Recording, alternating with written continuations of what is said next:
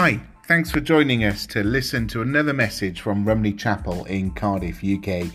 If you'd like to know more about the chapel, then visit us online at rumleychapel.org or look us up on social media. Enjoy the message.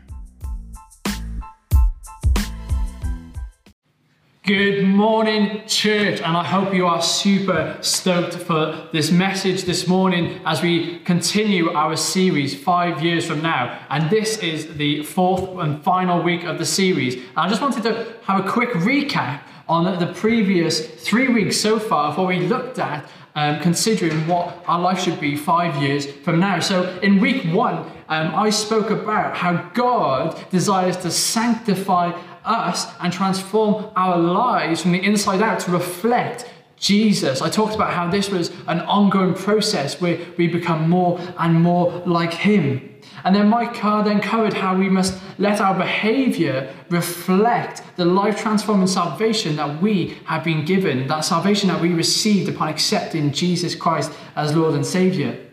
And then the third week, we started to cover um, how we need to continue in this race that we're running. Mike Thomas was speaking about how we must continually strive after a life um, where we are being transformed by God with the realization that we need to be obedient to God's word. And finally, today, I pray that as we continue uh, the series, that we'll go away and realize that we do need to be obedient to God's God, and we need to be obedient to His word, and we need to allow God to sanctify us. And I hope that we'll go away today understanding that we need to yield our lives to the transforming power of the Holy Spirit. The scripture that we're going to be looking at today primarily is uh, Philippians chapter 2, verses 12 to 13. But as we start to explore the text this morning, um, we're going to realize some things. Firstly, is that there is a command in this bit of scripture that is given to us in verse 12. And I'm going to point that out as we read the scripture now. Um, but we're also going to con- continue to explore a little bit further because in this text it starts with a therefore at verse 12 and there's also a for in verse 13 and these two words um, are basically sandwiching this command that is in the middle and i'm going to explore that with you this morning. So let's read from verse 12 to 13 this is chapter 2 of the book of philippians. It says therefore my beloved as you have always obeyed so now not only as in my presence but much more in my absence Work out your own salvation with fear and trembling. For it is God who works in you, both to will and to work for his good pleasure. So, in that, there is a, a, command that is given to us, and that is to work out your own salvation. That is the command here in this text. And my first thought was this that that just doesn't make sense, right? Um, because as I explored the first week, um, as we looked at this series, um, that God is the one that sanctifies us. But I hope that as we continue and look and explore this text even deeper, that we'll come to the realization that sanctification, yes, it does come from the Almighty God and that power working through us and in our souls, but it is also us yielding our lives to His transforming power. And the question is why would you or I want to work out our salvation and what does that even look like? To truly understand why it is important to yield ourselves to God, we need to dive deeper into this book um, in chapter 2 of Philippians.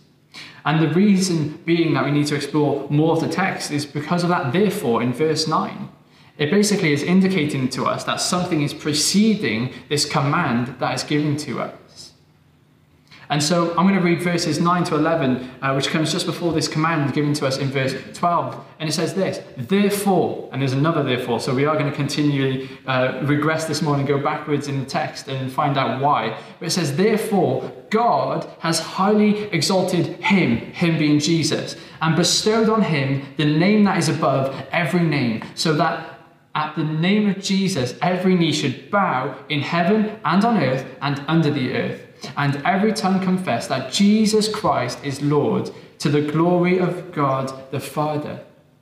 So, before we are commanded to work out our own salvation in verse 12, we have God exalting Jesus. You know, God here, He is bestowing upon Jesus the name that is above every name. But again, to understand why Jesus was actually being exalted by God, we have to jump back a few more verses again, as indicated by the therefore.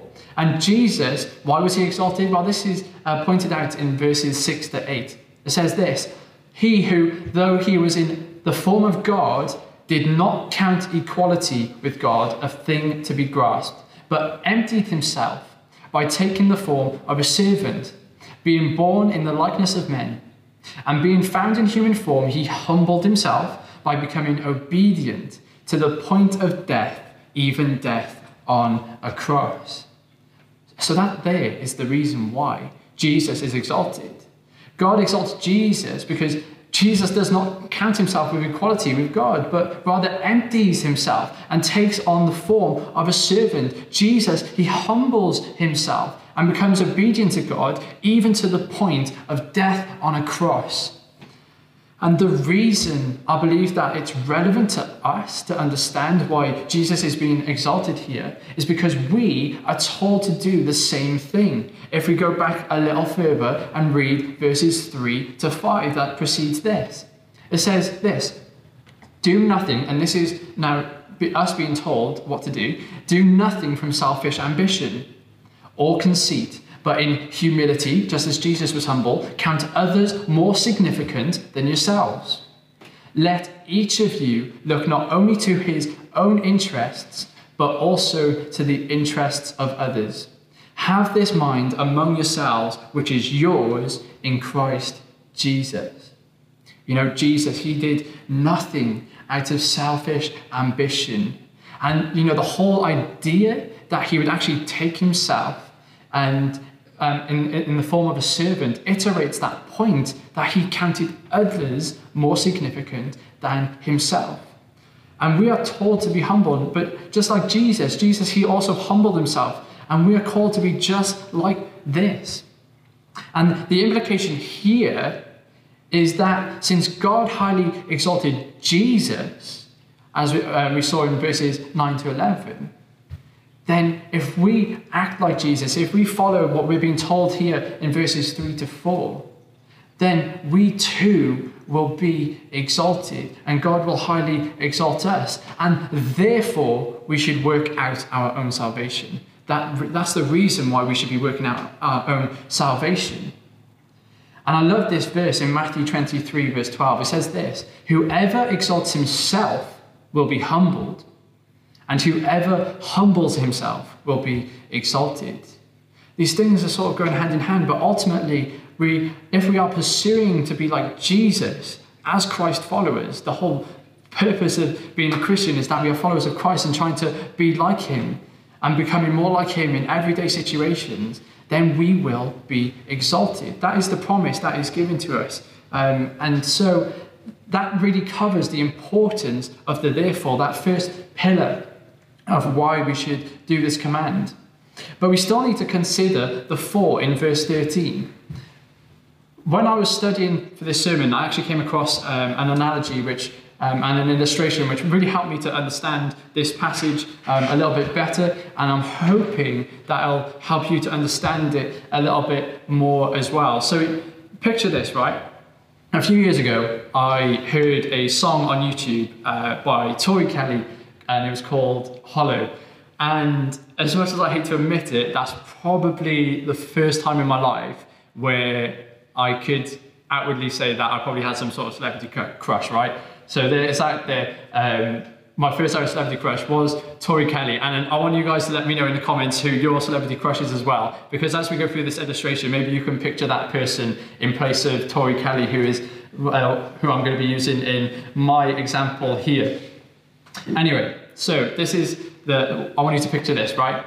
One day, my dad, he comes up to me and he tells me this. If I go to the concert and I'm dressed properly, the star of the concert, who in my case is Tori Kelly, or your own favorite celebrity, whoever that might be, they're going to take you out for dinner. Okay, sounds pretty good. And since this statement is true, right? Since if I go to this concert dressed properly, I'm going to be taken to dinner by Tori Kelly, then I should get up, I should go get dressed properly, and I should go to the concert. Since the statement is true, I should therefore go and get dressed and go to the concert. For my dad has already bought the tickets. He said he'd take me there, he said he'd pick me up, and he also bought my suit. So nice one, dad. I really appreciate that. So there's this future motive that I've got, right? This potential future glory chilling with Tori Kelly. Sounds amazing. Um, and therefore, I should get dressed and I should go. And I should think about the future. I should think about what is ahead of me and get dressed and go. And the reason I should do this is because my dad, well, my dad's made it possible. You know? I didn't have the tickets. I couldn't even get to the concert. I had no way of getting there. But my dad, he, you know, he's working. He's got the tickets. He got the car sorted out so I can get there and get back. He even uh, got me the suit. Uh, bless him. Thank you so much, Dad. And I can count on his present participation. That's really important there. That I can count on his present participation to make that future glory of being with Tori Kelly possible. And so this command that I was set out to, you know, go get dressed properly and go has two supports. It has the promise that if I do something, something amazing will happen. The promise here being that I'm going to be made ex- exalted, I'm going to be made extremely happy because I'm going to get to um, have dinner with Tori Kelly, which would be amazing, right? And so I can get busy, I can get ready for this concert because I don't need to worry. As my dad, he already has everything in place for me to go. He is the present power, that other part, that other support. So we have a promise and we have a present power, which is enabling us. It's an enabling factor for this event to take place. You know, when we're reading this scripture here this morning, there's this similar sort of structure that is going on and that we've been looking at. We have this future promise that we read in the text that we will be exalted if we obey things like what is saying in uh, verses 2 to 4. If we're willing to humble ourselves, to not do anything for vain glory, but rather become like a servant like Jesus did, and then we will be exalted like Jesus. Therefore, as you have always obeyed, work out your own salvation. And if you're in the boat that is thinking, I can't do this, it's too hard, it's too difficult, like I'm, I'm not going to be able to humble myself like that, like the way Jesus did. I'm not going to be able to lay my life down the way that Jesus did. Well, I want you to trust me here when I say crack on with it. Because the Almighty and powerful God, He is working in you. There's the promise of being exalted, but there is the power that is working within us, the power of the Holy Spirit. Before the initial promise is carried out and we are exalted with Him in eternal glory, God will continue to work in us and enable us to do the will and to work for His good pleasure. You know, we have a power that is offered to us by God in the doing of this command and the promise that is offered to us for after doing this command. So we know that God is going to be with us every step of the way, that He's going to be enabling us and empowering us. He's already got it all sorted. But we need to go, we need to be Christ like. And therefore, we must obey. We must obey God. We must obey the word. And consciously, that is the decision we have. Consciously seek to serve God and to serve others. That ultimately we must yield our lives to the transforming power of the Holy Spirit that is working in us for God's purpose. You know, we need to realize that the power at work in us, it's working through this promise. This promise that of our exaltation it's orientated on the cross, on the cross of Jesus Christ. That power that is at work within us, it's a blood bought power. It's because Christ died and rose again that we are united to him by the Holy Spirit. And if we are willing to put our trust in him, then we, have, we know, we have this certainty that the Spirit, if we accept it, will dwell in us and help us every step of the way. And if you're willing to be an open space and allow God to work that power through your life, you'll soon see the radical, transforming power uh, that we get from knowing Jesus, and you'll understand what the benefits I can bestow on your life, knowing God and allowing that power to work through you. And that is the decision that we have to make to allow ourselves to be transformed radically by the Holy Spirit. And so, if you don't know Jesus, I really want to encourage you to pursue him, to find out more about him, to get into the Bible. But even if you do know Jesus, then there's still progression in our lives that needs to be made because God is still working in us until the day of that initial promise comes to reality and we are exalted in glory to heaven with him to be with him in heaven. That would be amazing, and I can't wait for that day. But there is this other promise that is going on, this power that is working in me consistently as I go throughout my day to day life, if I allow the power of the Holy Spirit to work through me. And so, as we come to the end of this series and look at um, five years from now, I want you to go away from this and consider how can your life look radically different. Maybe five years from now, maybe five months from now, maybe even five days from now.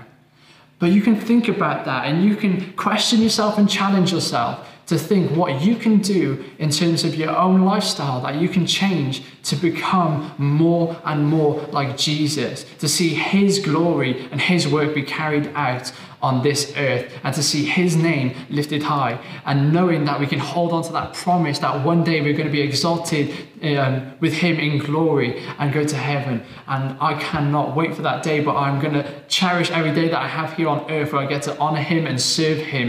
And i pray that god will continually work through me and shape me. And uh, like we were singing last week we are the, uh, the canvas and the clay and he is the potter. You know, he is the artist and the potter. And I love that imagery that God is consistently working through me and making me that masterpiece that He has designed. And we, every single one of us, everyone tuned in today, we are a masterpiece created by God, and He wants to continue working on that masterpiece if we allow Him to. And I want to encourage you this morning to find ways to allow yourself that time and that space to spend time with God in the Word, in prayer, and to allow the Spirit to move through you and work in you and making you more like Jesus.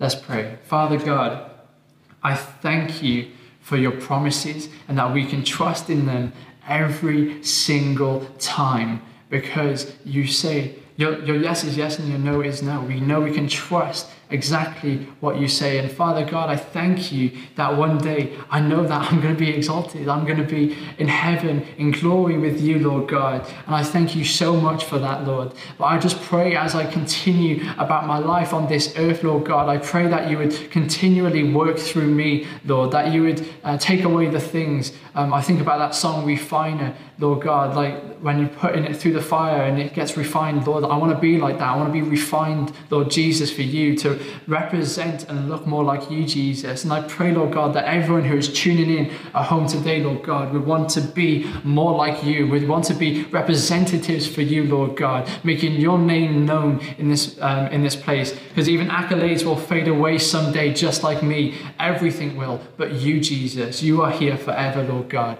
And we thank you for that. We thank you for your glory. We thank you for your power. We thank you for the promise of what is going to happen. And we thank you for the power that you give to us so that we can achieve it through your Holy Spirit, Lord God. So I just pray that our hearts would be that open space for your Spirit to move and have its way within us, within our souls, in everything that we do. In Jesus' name, amen.